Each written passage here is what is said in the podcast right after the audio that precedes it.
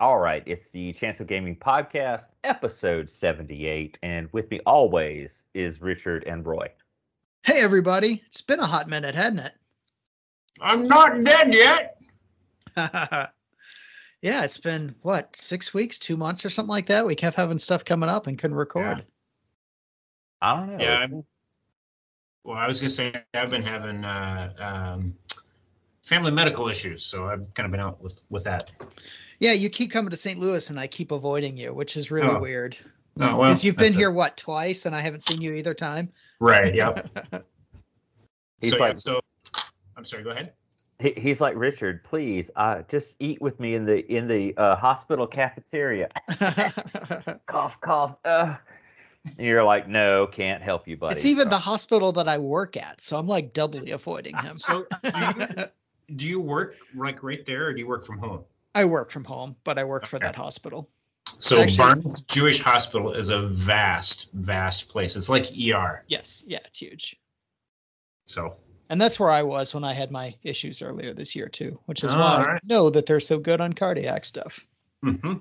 when you when you were mostly dead, Yeah. they had to go to Miracle Max and put the thing in your mouth, and That's yeah, right. That's the whole thing. All right, I got you. So, So- uh, yeah, Oh. it's it has been a while. It seems It like I guess maybe, and uh, yeah, Here we So are. the, the first time I was in St. Louis, uh, Richard was gone somewhere. I'm not I sure was in where. Dallas. Yeah. It was the Alright. same weekend as your I was at a convention the same weekend as your convention, Adam. okay. Ah, okay. So it happened to be that well, what do you do when you go to St. Louis? You go you have to make a pilgrimage to miniature market. That's right. So I went in there on a Saturday and there were some guys pushing around little chits and hex encounters and everything. And I looked at them and I said, You guys look like you know look like you know Richard Trappier. And they go, Oh yeah. So I, so I, I met the there were five, I think, people there for the uh the what's the what's the official name? The St. Louis St. Louis Historical Gaming Society, STL Hugs. Okay. So Oh, I met uh, I met Bruce, and then there was another fellow that I didn't quite catch his name. It was But I Chris. Chris Chris Fawcett is a Yep. designer, and did Yeah. he design? He designed Atlantic Chase, right? No, no, he didn't design that game. They were just playing it that day. Okay, all right. Yeah. So, So Adam, you've met Chris too. He uh he came to KC. Okay. I think So I you, you're you probably about. remember him as well. well, to me, but- he looks like Adam Savage. But uh, more importantly, uh, Roy met Bruce Goose Barbecue. Yes. That's Oh, Bruce. was he there too? Okay. Well, that's the Bruce, That, yeah. That's the Bruce you met. Yeah. Yep. Oh, all right. So yep, I uh, I, I, I did my my uh, my pilgrimage to miniature market, and I picked up uh, a couple of games there, which I'll talk about a little bit later. Um, but so I went to the zoo in St. Louis because the hospital where uh, I went, I was not sick. It was my mom. Um, is right across the street from Forest Park, which is a gigantic park on kind of on the same uh, scale as Central Park, I guess. Bigger. And so you, oh, really? Okay. Yep, it's bigger than Central Park. So you can walk from the hospital to the zoo, but it's about a 45 minute walk. Um, I did not walk it, but uh, walked around the zoo for a little bit. I went to miniature market, as I It's said. not that it's not that far from Barnes to the zoo. Oh, I It'd just, I- be 15 tops. oh, really? Okay. Yeah. I the Google told me it was like 45 minutes, Yeah, Google's weird. but or not yeah, Google Maps, I guess. But yeah, I kind of I, I tooled around St. Louis for a couple of weekends going, and um, now I'm back in Michigan, in sunny Michigan, where it was actually not that bad of a day today. It was pretty warm. It was beautiful here today, Yeah. which means it was probably like 105 in Mississippi. Yeah. It's been better. I have to say, I got up this morning and uh, I had a game, and I'll talk about that in a minute. But uh, I was like, okay, I got, I'll put on pants, and because not as in not shorts. Mhm. And I walked outside, and it was like 78, and I'm like, what am I doing? Dadgummit. So anyway, it's yeah, it's Yeah. it's always hot as the level lowest level of hell here, and yeah, yeah. Here's Well, I'm hope- sorry I missed you, Roy, and hopefully, uh, Hopefully your mom's getting better, but hopefully we can also actually meet up sometime. Seems to be. That's I don't. I'll, I'll probably be back down there eventually. Partially because I bought a shirt at Miniature Market and I bought an extra large. I should have bought a large, so I'm going to go exchange the size. So I've got to drive all the way back to uh, Yeah. St. Louis in order to um, exchange this shirt. And I was Oh. trying to think. I that reminds me. I messaged you. I think Richard. Uh, there was something I was started watching. Oh yeah, the uh, it's on Apple Plus, Apple TV Plus, whatever it is. Finch, that uh, Tom Hanks post-apocalyptic movie. Oh, is is that the one I've seen like on the St. Louis subreddit? People, is that the one where he says like I got to get the fuck out of St. Louis or something yeah, like yeah, that? yeah. Yeah. Because it, it, start, it starts in St. Louis. And so it's post-apocalyptic. Yeah. Really? Okay, I'll have to check that out. I guess. I mean, I'm, I I'm a like sucker it. for that. It, I mean, it basically uh, is just Tom Hanks. You know, it's his thing. There, I can't really think of another actor in it. You know that that, that you even see. It's pretty much just him and his robots doing Okay. stuff. So Yeah. That uh, that George Clooney movie where he was uh, a researcher, kind of at the Arctic Pole or something. Kind of, it's basically it's just him.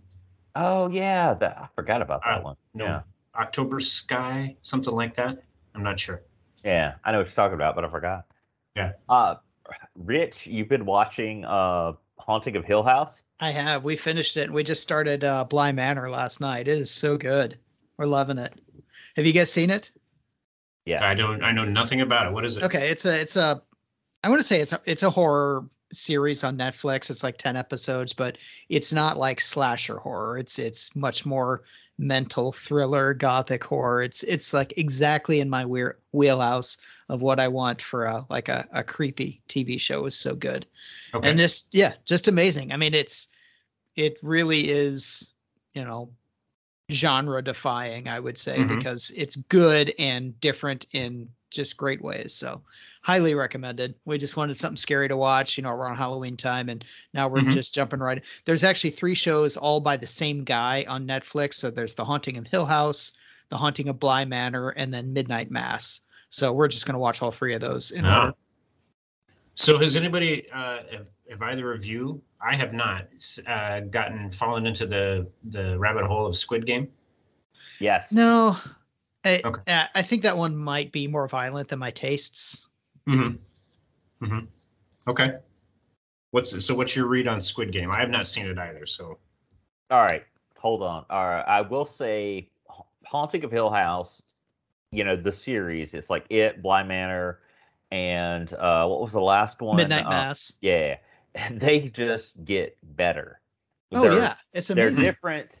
They have the same um, actors or whatever. They're they're not connected, but man, are they so good. Yeah. So very very good. I was expecting um, the last one to not be that well, but it yeah it really really really impressed me. But Yeah, okay. I almost All right. started with the last one just because I heard it was so good, but then I decided to watch them in order instead. I will have to check those out. But uh, all right, uh, Squid Game, yeah, it's it's as good as people make it out to be. It really is, and I found it fascinating that it kind of blew up among uh, the youth, the youths, as they say. And, what is a um, Ute? Yeah, it, it really blew up, and uh, I was impressed. And uh, So, yeah, It's, very good. it's subtitled, right? Uh, no, it's dubbed actually, Oh, I- or, Okay. and or in English. I'm not Mm-hmm. sure, uh, whichever you want to say. Um, I Mhm. that's a good point. I swear, I think it was just in English, but I could be wrong. Really? Okay. But uh, I mean, that's how I watched it, and it's really good. So Hmm. there you go. Okay. So uh, when I was uh, sitting in the hotel room, I happened to be flipping channels, and what should I come across but The Shawshank Redemption, which is one of those films that, like, whenever it's on, I gotta watch it because it's just, I don't know, it's it's a wonderful film. But All right. Adam, you said that you have you have opinions. You have Uh, you have yeah, I, okay. I have things to say, and I'm gonna have to be like really careful because, all right, it, it, okay. Well, first of all, This is me- not like you, Adam, to be careful. You will not I know. upset me. All right. First of all, right now, let me go to IMDb Uh-huh. and okay, and see what is the number one movie of all time.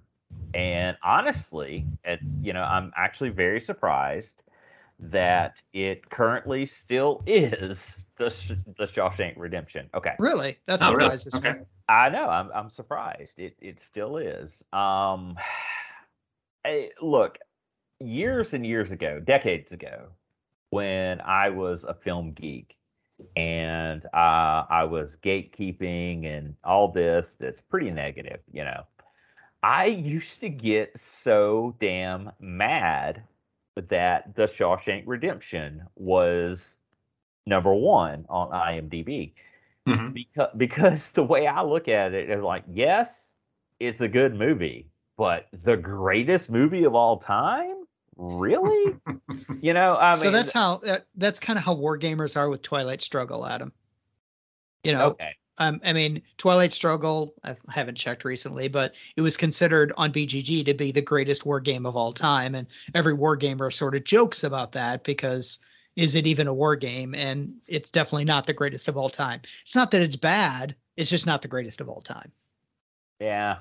I, I mean, I'll always yeah, it's a good movie. It it is, but I always go back to like, is it the greatest of all time? Okay, because Godfather is number two, Godfather Part Two is number three, The Dark Knight is number four, which is really interesting because Yeah. that's been something like in the past ten years or so that that's crept in. Number five is Twelve Angry Men. Uh, six is Schindler's List. Seven, Lord of the Rings, Return of the King. So that was the last one, right? Yes. Okay. Eight was Pulp Fiction. Nine, The Good, the Bad, the Ugly, and ten, Fellowship of the Ring. And you know, I don't want to go through the rest of them, but yeah, it. I mean, Come and on, these- let's go. One one through a hundred. Read them. let's do that. This entire podcast is like, and just have opinions. It's like, wow, on number uh 103 is the kid from Yeah. 1921. Should this one be 73 or 74? Let's talk for 10 minutes on that. It's like I feel like it should be more in the 80s, but here it is. Yeah. Anyway, so uh, yeah, Boy, there's so many movies on here I have never heard of before. uh, yeah, that is true. uh Because you know, it makes me wonder. Like, okay, who's voting for these films from like 1921 Oh, that are that high up? And yeah, I don't know. It's it's a thing, but. I mean, that was just just my only opinion. It was I used to get mad that it was number one, and dad gum, and apparently it's been number one for like twenty damn years now. mhm. It seems like, but whatever. But you know what I don't see on here is Dumb What? and Dumber. Dumb and Dumber is not on the top, not even in the top 50, I think. Which is another movie that I will always stop and watch if I find it on television. Uh, yeah, it, that is really good. Okay, and if I click on on Dumb and Dumber, um, it is ranked number one thousand three hundred and twenty-eight. Oh, come on. Robbed. That's a crime. that that's that's where it is. Um, so Yeah. right. Uh, I mean, uh, yeah, I mean, I agree. It's it was just fantastic. That is Jim Carrey at peak Jim Carrey, yeah. and and um, I love like Jeff Daniels is in it, who's a great actor, and he, I mean, yeah, because he's Lawrence Chamberlain in um, Gettysburg. He's Right. absolutely fantastic. And he's like, I took that movie because it was a challenge. I wanted to see if I could keep up with Jim Carrey. hmm And I think he re- does a really good job. Right? you know, a, a really good job in it. And uh, did you ever see the sequel? Uh, well, technically, I think it's a prequel, Dumb and Dumberer. Yes. It was um, regrettable.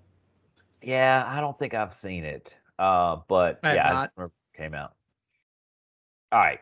Um, so the one movie I had to talk about uh, outside of Dune, which we'll get to in a minute, It's called Spaced Invaders. It came out in 1990, and this is a Halloween movie for me. I watch this every year at Halloween. It uh, my dad absolutely loved it, and it's since he's passed, it's it, you know it's become more, eh, you know, more bigger to me, Mhm. you know, uh, since then. But it takes place on Halloween, and it's just hysterical. I absolutely love it, and I highly recommend you check this out. It came out in like Oh. 1990. It's basically, yeah, it's sort of like in you know War War of the Worlds in the 90s, but uh, yeah, it's just these bunch of dumb Martians are out on patrol around Mars, and they uh, intercept this signal that's a rebroadcast of War of the Worlds Mhm. and they think, oh yeah, okay, shit's going on. So let's yeah, so we don't want to miss this. So let's head o- over to Earth and invade it. And uh yeah, they're just a bunch of idiots and it's fantastic. and yeah, so anyway, I highly, highly recommend it. So So Ariana Richards, who was the little girl in Jurassic Park, the the the hacker girl, yeah, was in Spaced Invaders. I was looking at the at the different roles. So she was she was the little girl in there. Um, okay. yeah, uh let's see. Oh wow, she's well, I was gonna say she's still working, but she hasn't worked since 2013. Who is she in Space Lex. Who is she was her character in Jurassic Park. Okay, who is she in Spaced Invaders? I don't know. I'm Trying to see. She is Kathy. Kathy. Ah, okay. Yeah, yeah, yeah. All right. Well, good for her. I guess maybe. I, I hope she's still alive and maybe. There's a quote from. Kathy Yeah. says, "But Dad, they're not really bad. They're just stupid." Yes. Uh. Yeah. That's that. that's it. Truly. So that was her. That was her. Her. Um, her debut in Hmm. into acting was Spaced Invaders. Okay. Yeah, but it's great. Love it. So, have you guys seen Dune? I have oh, never seen anything ever of Dune. Oh my. Well, good. I know. Mm. The um All right. Yeah. I have. the, I have the one from the the eighties things. is regrettable. Aside from I- the cast, this, the casting was spot on. I was- I've- see, I'm like, I really liked that David Lynch version. You know, it's Really? uh, Okay. I I did. Okay, okay. So I didn't know. Okay, uh, hold on. Let me let me figure out something. All right. So Dune. When did it actually come out for? Um. Okay, 1984. All right. Yep. So I was eight, so I didn't see it, Mhm. obviously in, in the movie theater, and I didn't read the uh, book, which came out in 1965. So I think I actually saw it somewhere. it- I mean, it was during like the big home video craze, so Mhm. it had to be, you know, late 80s, early 90s and uh, damn, I just thought it was the coolest fucking thing ever. Mhm. I really, really did. And I'll never forget uh, going to a convention and buying a bootleg VHS rip of the Japanese Laserdisc, which was like the director's cut. It was like four hours long, and my. just just being completely blown away Mhm. just absolutely loved it. And it wasn't until I actually started tabletop gaming where I met someone who was very familiar with all of the books. And he, you know, he shit all over that movie because, you know, it didn't have anything to do with the actual book. It was weird, blah, blah, blah, blah, and this, that, and the other and uh, I mean, yeah, it's I've always dug it. Uh, it's well cast. Uh, it's David Lynch, so it's weird. I will say Mhm. that David Lynch passed. He was offered and passed on uh, Return of the Jedi in order to do Dune. So, if you can imagine what David Lynch would have done with uh, Return of the Jedi, yeah. So, The the the bow on the on the trilogy. yeah. Oh, So uh, I mean, Richard, honestly, it's it's. I mean, it just depends. Like, how big you are into actual film or whatever. It's it's dated. It has a really cool soundtrack, which I have. So when you say it's dated, are you talking about the 84 version or the new one? the um, okay, let's we're just Yeah, talking the about 84. the 84. version. So it's dated. I mean, uh, it has a kick-ass soundtrack though. It was done by Toto, Yep. and I owned it on CD. And then uh, it was a record store day exclusive two years ago. I picked it up on vinyl. It is just it's. I love it. It's amazing. I mean, I honestly love everything about it. Okay, and the little girl, his sister, um, Alia. Oh yeah. Ollie. Okay. yeah, Chani was his um concubine. Well, Yeah, no, okay. actually, that was his wife. Uh, Alia, Saint Alia of the Knife, uh, was played by Alicia Witt, who had a small career in the '90s and various stuff. So hmm anyway, I mean, I just geek out for this damn thing, and uh, I liked it. And even like later, I read the Well, book. Sting was in it, and I thought Yes! the Sting casting Fucking- was just great. Sting is in it. Of Yeah. again, he's a terrible actor. Uh, and yeah, eh, yeah, I mean, I I love it. I geek out about it, and it was years later after I read the book. Uh, what I can't believe is okay, the new version of Dune has come out, and people keep comparing it to this version. But everybody seems to forget that the Sci-Fi Channel did a really, really good uh miniseries based. I remember seeing that that was coming out, and I kind of wanted to see it, and I never did. Yeah, it was based on the first book, and it's just like the book, and it's excellent. And then uh, they did a sequel which combined the next two books, which is Dune Messiah and Children of Dune. And So- uh, it's it's all those are also really good. And uh, okay, I I will say, uh, and we haven't even got to the new movie yet, but uh, I will say the books just get weirder and weirder and weirder the further on you go. Mhm. Uh, all the way, I think the last one that Frank Herbert wrote was Chapter House Dune, which was in '85. And uh, yeah, I I've read like the first three and attempted to read the fourth one, and yeah, it it just gets really really weird. Hmm. I preferred actually going online and reading a synopsis of like what it was supposed to be because this is it's this big overarching plot and blah blah blah and you, you know but yeah anyway to all that to say the new version is fantastic it's well acted the effects are great and i cannot freaking wait to see the sequel so it's yeah. I guess you know all that to say richard if you don't do anything else just watch the new one and you'll like it so there you Okay. Well, I'm gonna I'm gonna log off right now and go see it. yeah go ahead. Oh. all right. So we're going to stop recording now. We'll come back when yeah. All right. So um yeah. All right roy what have you been playing What have I been playing? So I've been playing a ton of Terra Mystica on Board Game Arena, uh, and I'm wondering if it's time to fire up another game for us. But uh, I don't know. We'll see. Yeah, i have been playing that one on Board Game Arena as well. So yeah, if you Ah. ever want, just send me an invitation. I think I just Okay. finished up two games of it in the last couple weeks. I'm not a premium member, so I can't start those games. Ah, okay. I'm not So- either. Um, but yeah, I've been playing a lot of that. And then uh, one of the games that I picked up from uh, Miniature Market was a little.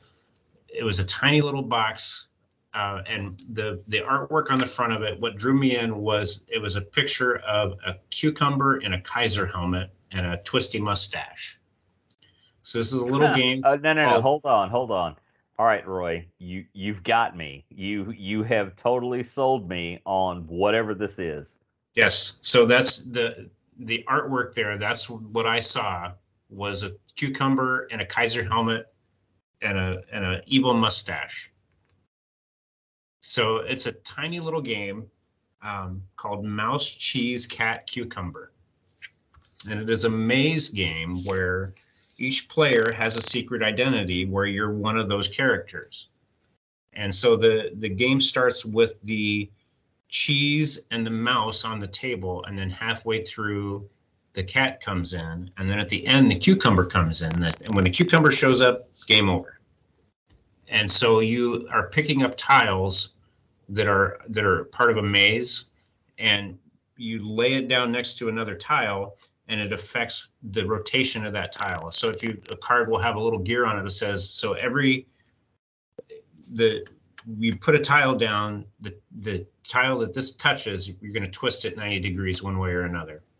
And then if the uh, the cheese or the no, sorry, the cheese doesn't move, but the mouse moves around, and then eventually the cat moves around. So basically, you're trying to finagle the maze so that either if you're the cat, you want the cat to catch the mouse.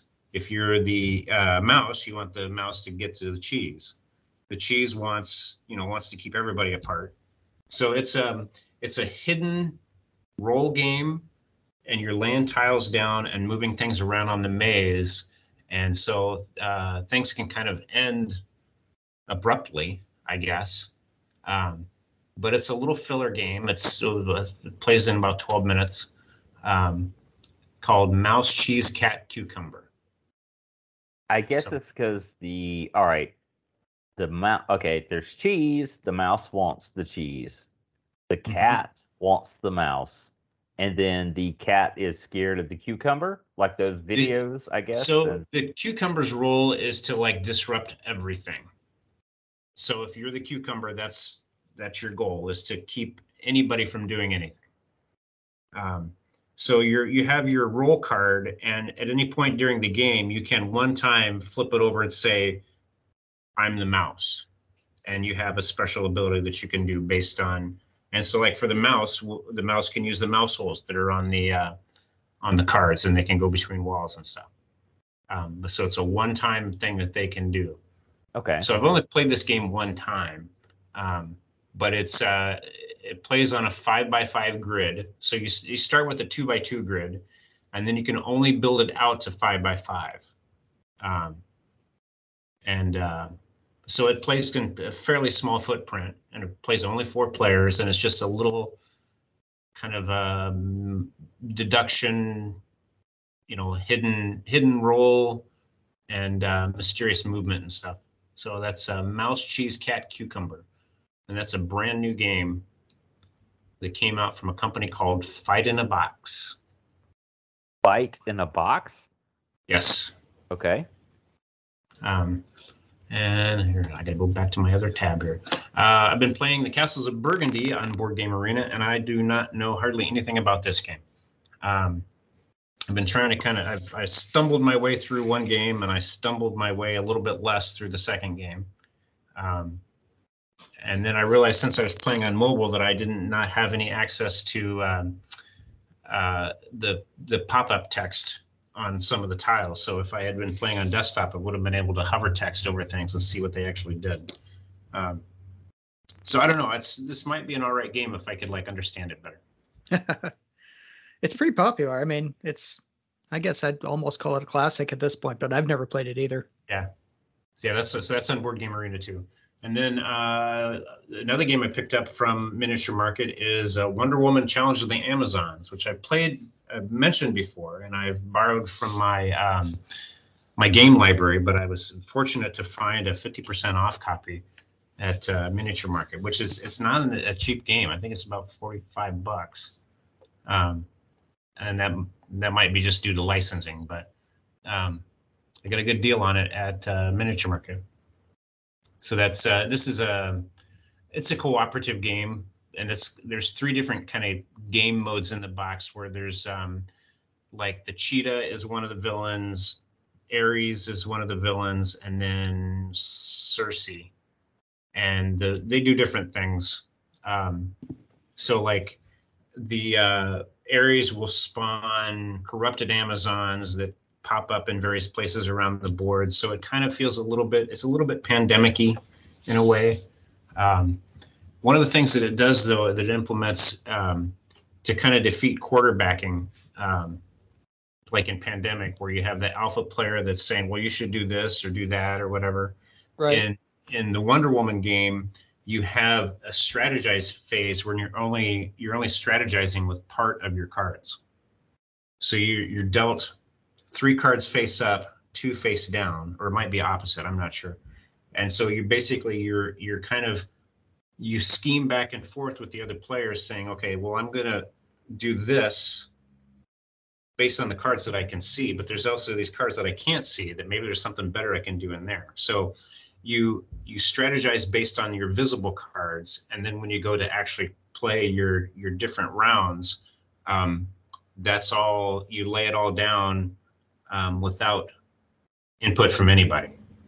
Um, so it kind of kind of takes the edge off of people trying to kind of kind of you know micromanage your turn um, that way.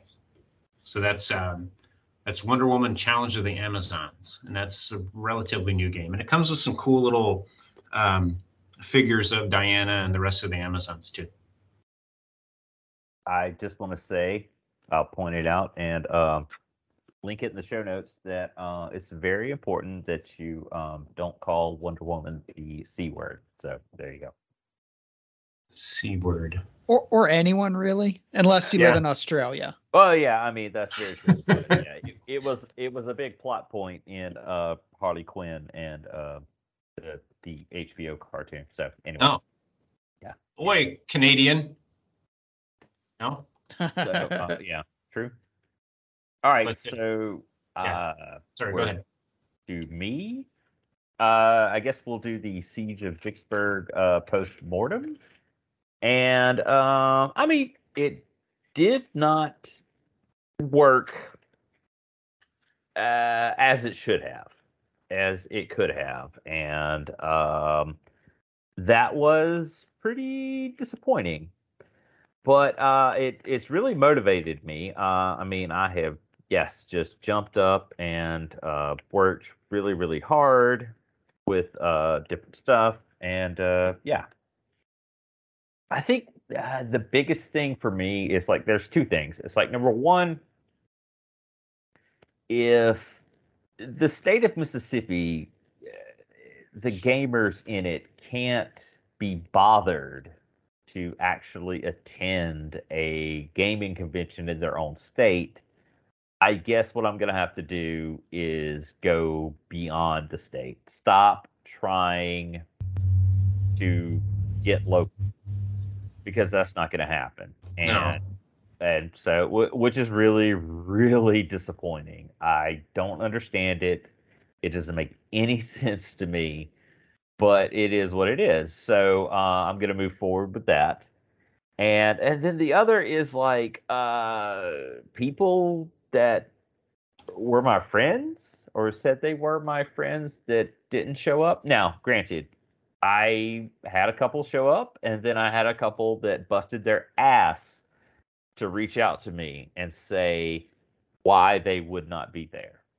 And um, that's true. But past that, uh, yeah, the people that didn't show, um, yeah, that's that made me feel bad. And Mhm. like, um, uh, you know, imposter syndrome that I have tells me that it's you. It's it, you know, it's it's I, I it's me. It goes, oh, okay, it's because you're not a good person. You're not, you know, the people they thought you were, you know, etc. So, I really took that personal. And uh, so going forward to next year, I mean, I had decided by like Saturday, late Saturday afternoon, I'm like, fuck this. I'm gonna do another another convention next year out of spite. If Gonna have hookers and booze. if nothing else, I'm gonna fucking do this out of spite. You know, damn it. And I'm gonna make it the biggest, best thing I can do. And so, yeah, I'm actively working on that. And uh, I mean, look, I figured out a lot of things. Uh, one is changing my venue. The uh, casino I'm tar- talking to now is infinitely cheaper. It has a hotel attached to it, and uh, you know some other stuff. But uh, beyond that, it's also like attending other conventions that are in Mississippi and sponsoring events to you know just kind of get the word out there. So I'm doing all that. So so there you go. And I will say though, in um I had a lot of fun at this convention. I met uh, the guys from the uh, it's it's pronounced Lead Pursuit podcast, but I joked the whole all uh, weekend long that it was the Lead Pursuit podcast. But they're a fantastic group of guys, and they taught me how to play um, Blood Red Skies from Warlord. That's what they do. And they have like a big thing in New Orleans. I think one of them is like from Pennsylvania. Yeah, he was hysterical because one of the reasons why they decided to come to this was um, he lives like in Pennsylvania and he grew up in Virginia. And he grew up thinking every Civil War battlefield was in Virginia. So his first thought was like Vicksburg. Where is that in Virginia? You know. so it was just funny to me. Um, and yeah, we he did the tour, liked it, had a lot of fun, and uh, we went out and hung out like after in it, and yeah, it was great. So it was yeah. All that to say, uh, Blood Red Skies is a really fun game, and especially if you're a rivet counter, people make uh, these planes for every single different version that you want to field, and it's really cool. Oh. Uh, to, to- and today I managed to play a game of DBA, which is De Bellis Antiquitas, which I've mentioned on the podcast before. It is a complicated game that plays on a either a 24 by 24 board or a 30 by 30 inch board of of ancients versus uh, other ancients, and it's you. The hook for it is you only field 12 different faces. So it's you have this big army and well, it's this big struggle. It play to me it plays a lot like chess because there is a whole lot of you know maneuvering and trying to flank people and you know all this stuff and yeah just really Mhm. neat I, I hadn't gotten to play it in years and uh a group now that covid is less of a thing so you're starting to see more people come out and yeah so it was great to see this historical group come out and play that hadn't played in like two years and i was like oh yeah i want to play and yeah so really cool and then uh, I've mentioned before, I do not understand what causes games to suddenly take off. Whatever it is that makes people wake up one day and say, hey, you know what? We're going to start playing this game. And for whatever reason, Conquest, the last argument of kings, which I've mentioned a couple of times on the podcast, has taken off in my area. And uh, yeah, I've got some figures being assembled and hope to play more in the future. And uh, yeah, so uh, we'll see how it goes. And I also uh, got my streaming kit put back together last Friday. So um, I'm going to box it up this week and hopefully start live streaming tabletop games, you know, in the future. So anyway, so oh, All right. Rich, what have you been playing? So, like you said, the pandemic is still around, but it's getting better. And for the first time in a couple of years, I I had six people over to my house to play Here I Stand, or five people. I was one of the six, I guess. So that was fun. We did that last weekend. We played all last Saturday, and yeah, it was nice to do something like that again. I had forgotten. I mean, I guess I didn't forget how much I missed it, but it was it was definitely good to have people over to the house for an all day game like that. So here I stand. Um, and then, like I mentioned earlier, I was in Dallas the uh, the same weekend that you had your con, um, and I played some games there. So I played Flat Top, which is an old uh, who is that? Is that Avalon Hill?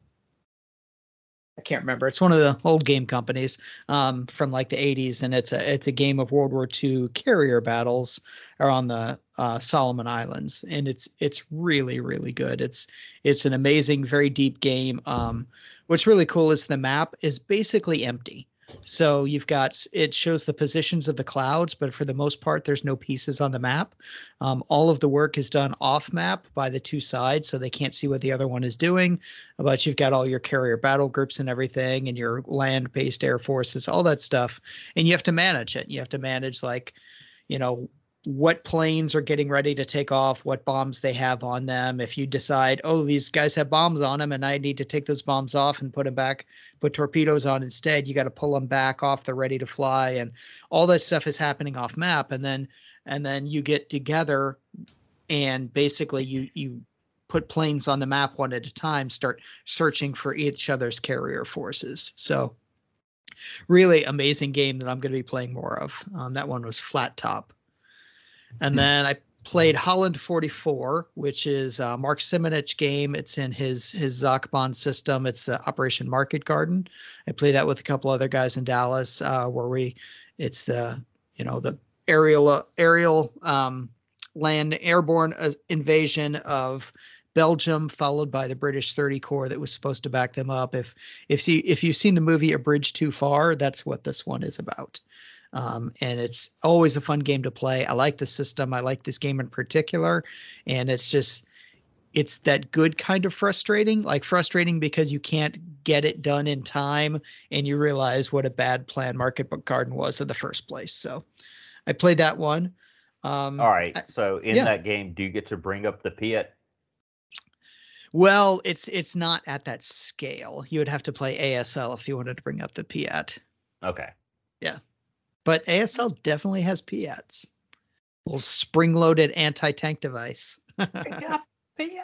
Yeah. Yeah. In fact, that was Anthony Hopkins that says that, right? Probably. Every, yeah, everyone was in that movie. Yeah, you're right. Such a good movie. Yeah. Um, and then I played a, a naval miniatures game called uh, Dawn of the Battleship. This is by the Admiralty Trilogy Group. Have you seen anyone play this one, Adam?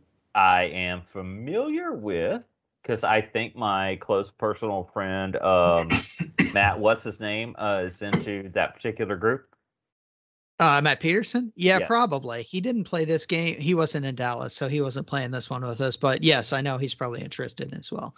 Um, and it was good. It was fun. We had minis on the board and, you know, sailed, sailed some battleships around and rolled some dice. It was, you know, it wasn't too complicated, not too heavy, but it was interesting enough that it didn't feel like you were just playing, you know, World of Warships or something like that. So it was fun game. Um, we played that one evening. And then the other game I played in Dallas was Divine Right. So this is an old TSR sort of fantasy strategy war game. And Are the either of you guys familiar with this one? No, I've never heard of this before. Okay. Yeah, nope. it's from I think 81. It's a TSR game. Um, and it was really good. It was surprisingly held up really well. There was a few issues with it, but you know, as we were all playing and enjoying the game, we were saying this game, if it had a modern developer, this would be like seriously a top tier game. It just needs a, a few tweaks to be very, very good.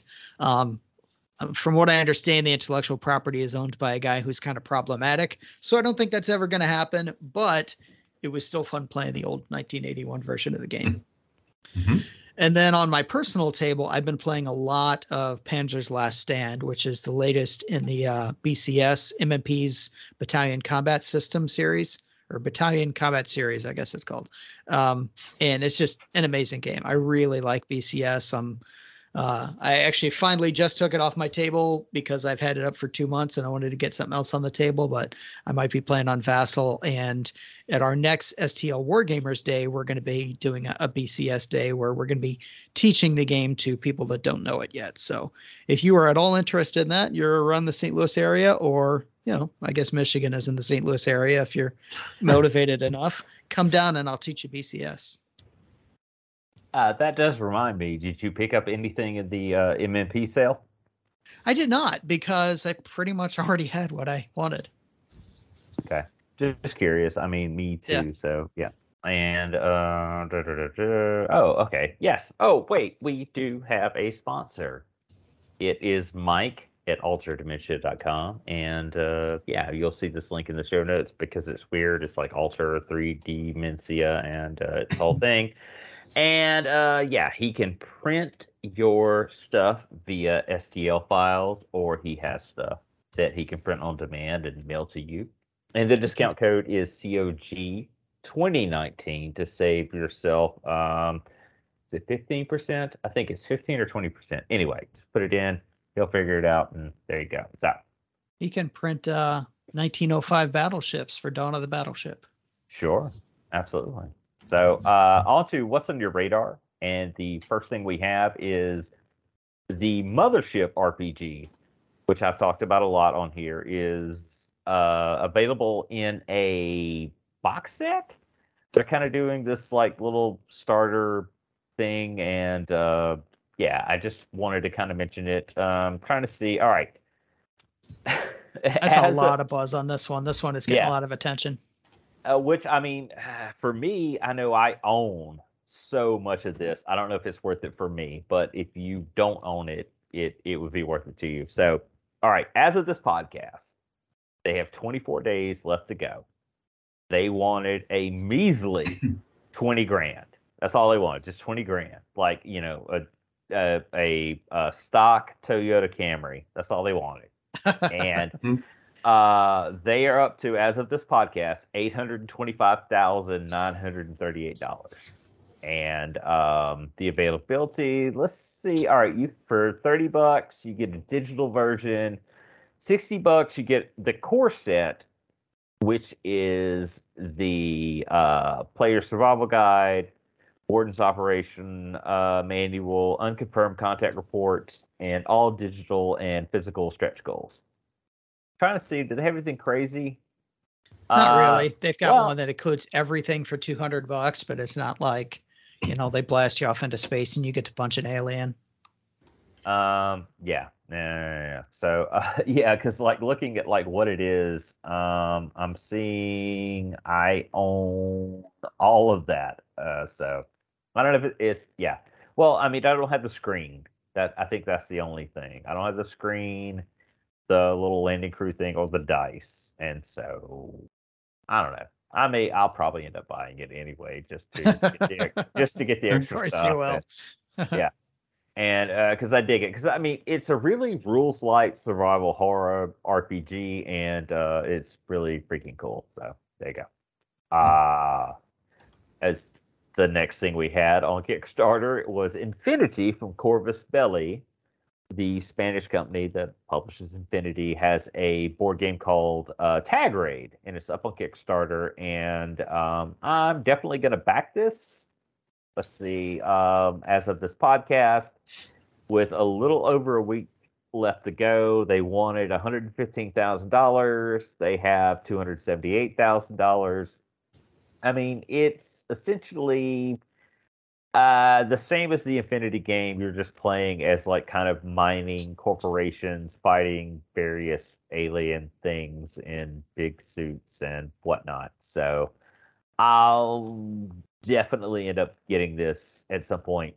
And the only reason why is the last thing they released via Kickstarter, uh, it it fulfilled. Everybody got a copy, and it still has not made it to retail yet. So I'll end up getting this one for sure. Minis look good. Yeah. Oh yeah, absolutely. Uh, the minis are always fantastic for this one. Oh, that's funny. There's a WALL-E mini in there.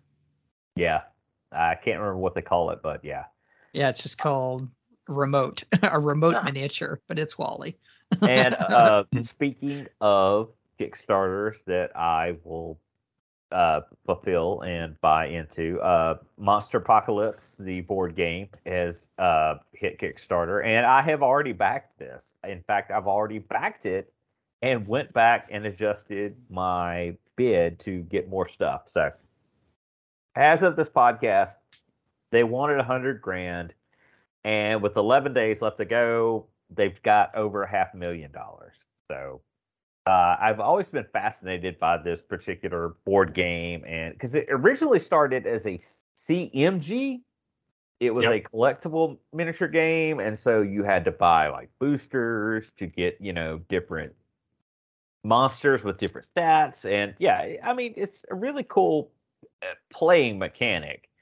And I bought into it with just buying a faction and having them painted but um i of course you know me i've never got it to the table. So with this hopefully this will help me get it to the table because i'll get the rule book and i'll get the uh all the extra stuff uh that's coming in. They keep adding all these great stretch goals too so um yeah.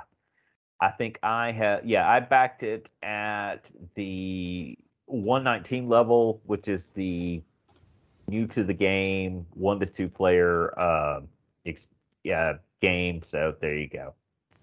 So it's basically, I mean, it's basically like um, what is that movie with Idris uh, Elba where he fights kaiju? Um, Pacific Oh, Rim. yep. It yeah, it's basically that. The it's basically Pacific Rim, the board game. Although there actually is a Pacific Rim, the board game. So, but anyway. Moving on, a friend of mine told me about this game today. He played it last weekend, a beta version of it, and liked it. This is Space Kings, the book, which is uh, it was a it was a Kickstarter that happened, gosh, uh, end of last year, I think, and um, yeah. I thought it, they it was a six thousand dollar Kickstarter. They raised twenty five grand, and um, yeah, I found it interesting because it is an improv- improvisational role playing game. You use decks of a fifty four standard card playing uh, cards to fight evil space governments, thwart unethical corporations, and host fancy dinner parties, and overcome other devious challenges. So thought that was kind of neat and um i had not heard of it my friend really talked it up really well and uh yeah so i'll toss it on the show notes here and i guess eventually it will come to um you know retail and there you go so anyway. There is a podcast that is uh, improv uh, space fantasy called Mission to Zyxx, and that's Z Y X X. That is kind of this kind of catches that vibe for me. Hmm okay I think they're in their third season. okay what do they do Oh, like It's it, it's all improv, but then they go back and they edit and add um, you know sound effects and stuff. oh okay So once you know once somebody says it, then it's in the it's in the canon. Hmm. And I think they've they've got like a little rule book essentially of like um, all of their swear words are um, are changed. So like it's a um, juck is their word that that they use. But anyway, it's yeah, it's all improv. Um, you know, space Okay. fantasy. Yeah, interesting. All right. Uh, okay. So the next thing is uh not Agincourt. I guess that's you, Richard. Yeah, Arracourt, close enough. Yeah, instead of bows, you get tanks. Um, I talked Mhm. earlier about BCS. I'm really in love with the system now. Um, if you are at all interested in BCS and you want a nice small BCS to game to get into the system, have I got news for you?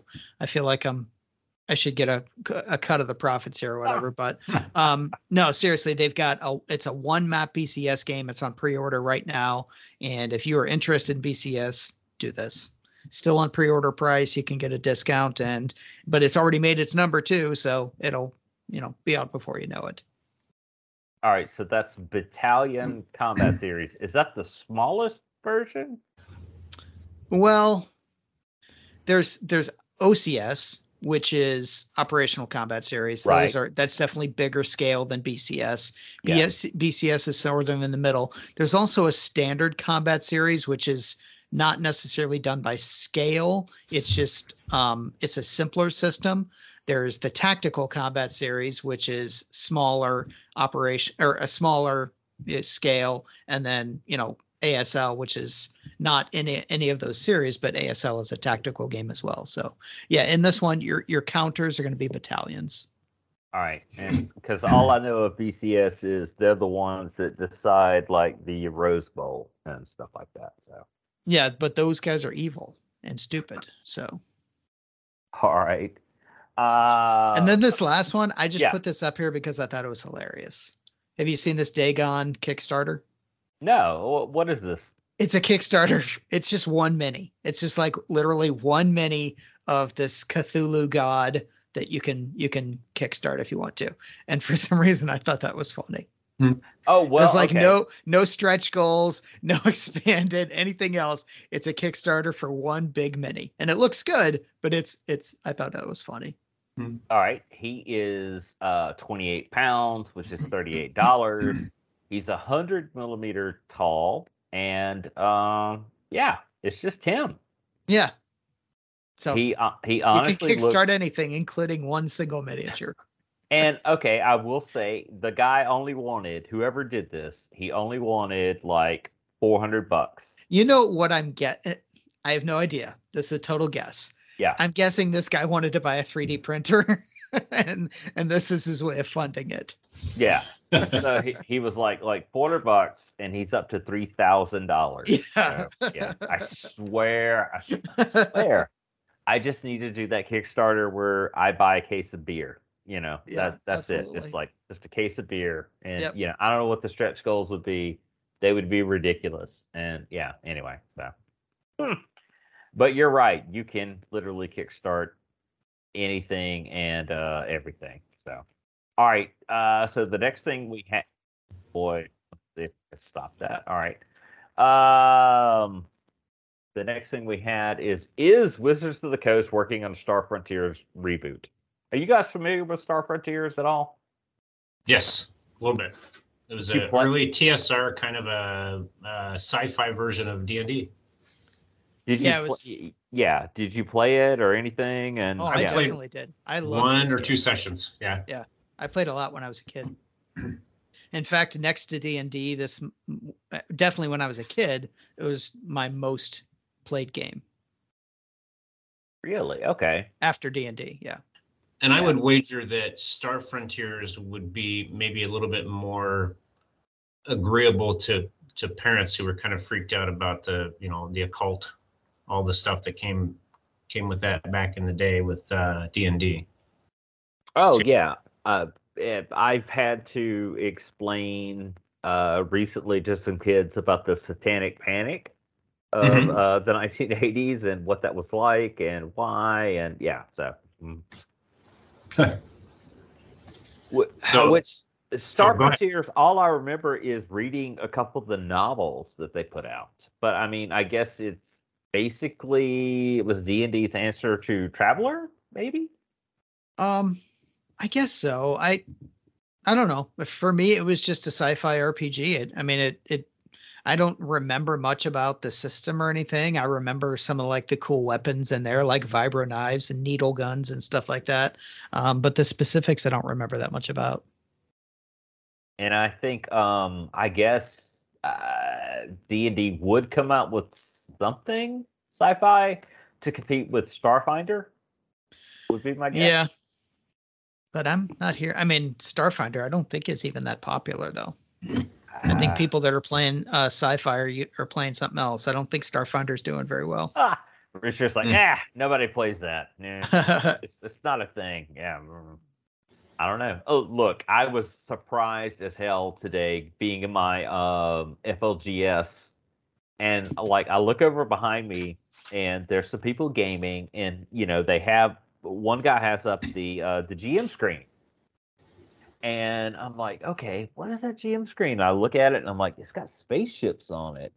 And then I look over to the left and there is a hex map and there's some starships on it. And I'm like, huh, wait a minute. So I walk around behind. it. I'm like, oh my god, you're playing Traveler. Wow. So that's yeah, that was just super cool for me to actually see in person in my area some a group of people playing Traveler.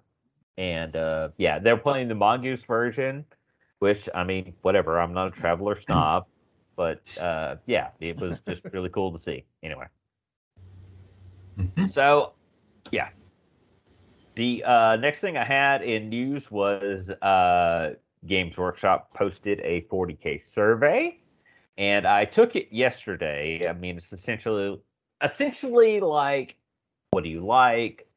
Uh, what do you think we should do? Is like, you know, how often do you want us to update rules, points, etc. Blah blah blah. And so there you go.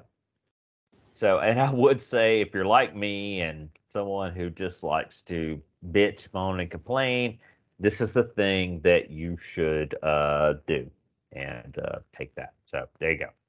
Anyway, uh, the next thing I had was the Twilight 2000 RPG Kickstarter has started to uh, arrive. People are getting it, and huh, this is a Kickstarter regret for me because I am just chomping at the bit to buy into this game, and it's just not available yet, and that just annoys me. So there you go. Are you guys familiar with Twilight 2000 at all? Yep, I've got I some am. friends that have been talking about it, but I don't have Mm-hmm. any personal experience. Yeah. Uh, So, uh, uh, what are you what are you familiar with, Roy?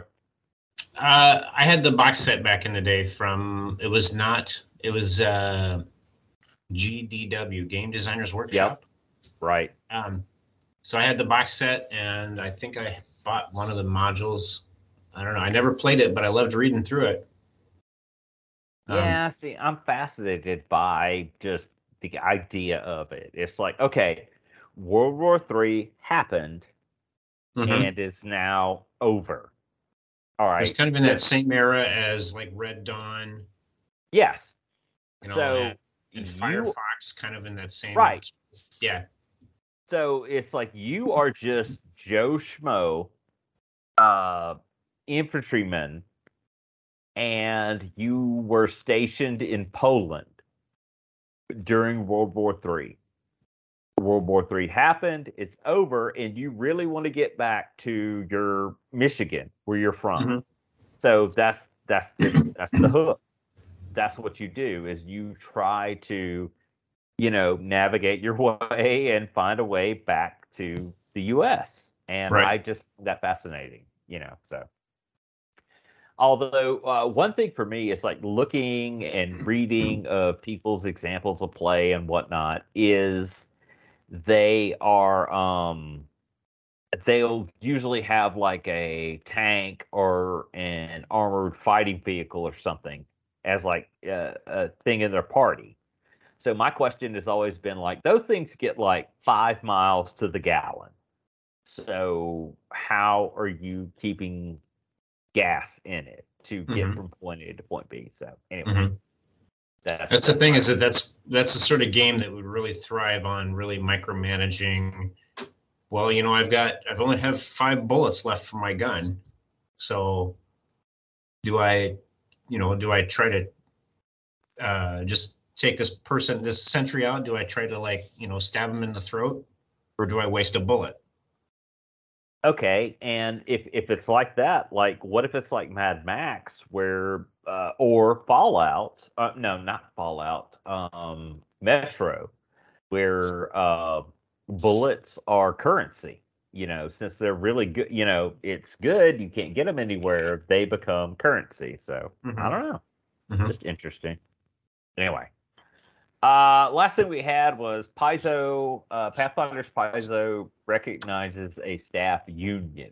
So Yeah, so Uh, Paizo, uh, the the people that work for Paizo decided that they were going to unionize. They, I think they had some pretty cruddy working uh, conditions, and so they formed a union. And they're kind of an unaffiliated, although they, I guess they are affiliated with another union now. But they basically went to management and said, "We are uh, we're we're union members now." So, and it was I Paizo kind of took it in stride and said, "Well, all right, I guess I guess you're a union now." I mean, come on. It's like, what are they gonna say? It's like, "Eh, well, I don't know. It's your, you know, I, I don't think you should be. I don't know. Well, Look, there's been plenty of businesses that have tried to break unions instead Oh, of yeah. recognizing them, so they could have done that. But I sure, mean, I, this is- know, but the I just think of them as being a more quote unquote woke company, and so even if they didn't Did it, did they make the list of woke RPGs? Ooh, I think they did. I think they did. So If they didn't, they're on Damn. there Oh, that's- now. damn, I'm- Richard, that's a great callback. This is probably the first um, place we've seen union a union formed in tabletop gaming. Yeah. but I'm sure there's probably been some other place too, but this is the first that I can recall. Look, Wizards of the Coast isn't unionized, so mm, yeah. So all right. And just as soon as I start paying you guys, you are more than welcome to form a union. So Paizo is in the red list. I just checked. Yeah. No. Okay, all right. All right. Ah, because they have whole pages Ah. in their books telling you how you must play their game and be inclusive. Yeah, they're like, Dad gummit, you cannot discriminate. And you're like, ah, you can't tell me what to do. I'll discriminate if I want to. Uh, so anyway. All right. Well, I'm glad we kind of got back together and produced some stuff and did a little content. And I hope you missed this. And look, it always makes my day if you'll send an email to uh, chanceofgaming at gmail.com or like us on Facebook or do, or even better, do like an iTunes uh, review or review wherever you listen to this podcast. It's always nice and uh, makes me feel good and makes me want to continue doing this. So yeah. So um yeah, I reckon that's uh, all we got. And since we're recording this a different way, I really hope it is recorded and uh, this all wasn't for naught. But if you're hearing this, then it worked. So yay. So anyway. Well, it says it's recording on my end, so I know. Yeah. Oh, does it tell you? It's like, uh, Adam. Yeah. Adam is recording you. Just, Yep. just watch what you say. So, all right. So uh, I guess we'll say good night then. Good night, everyone.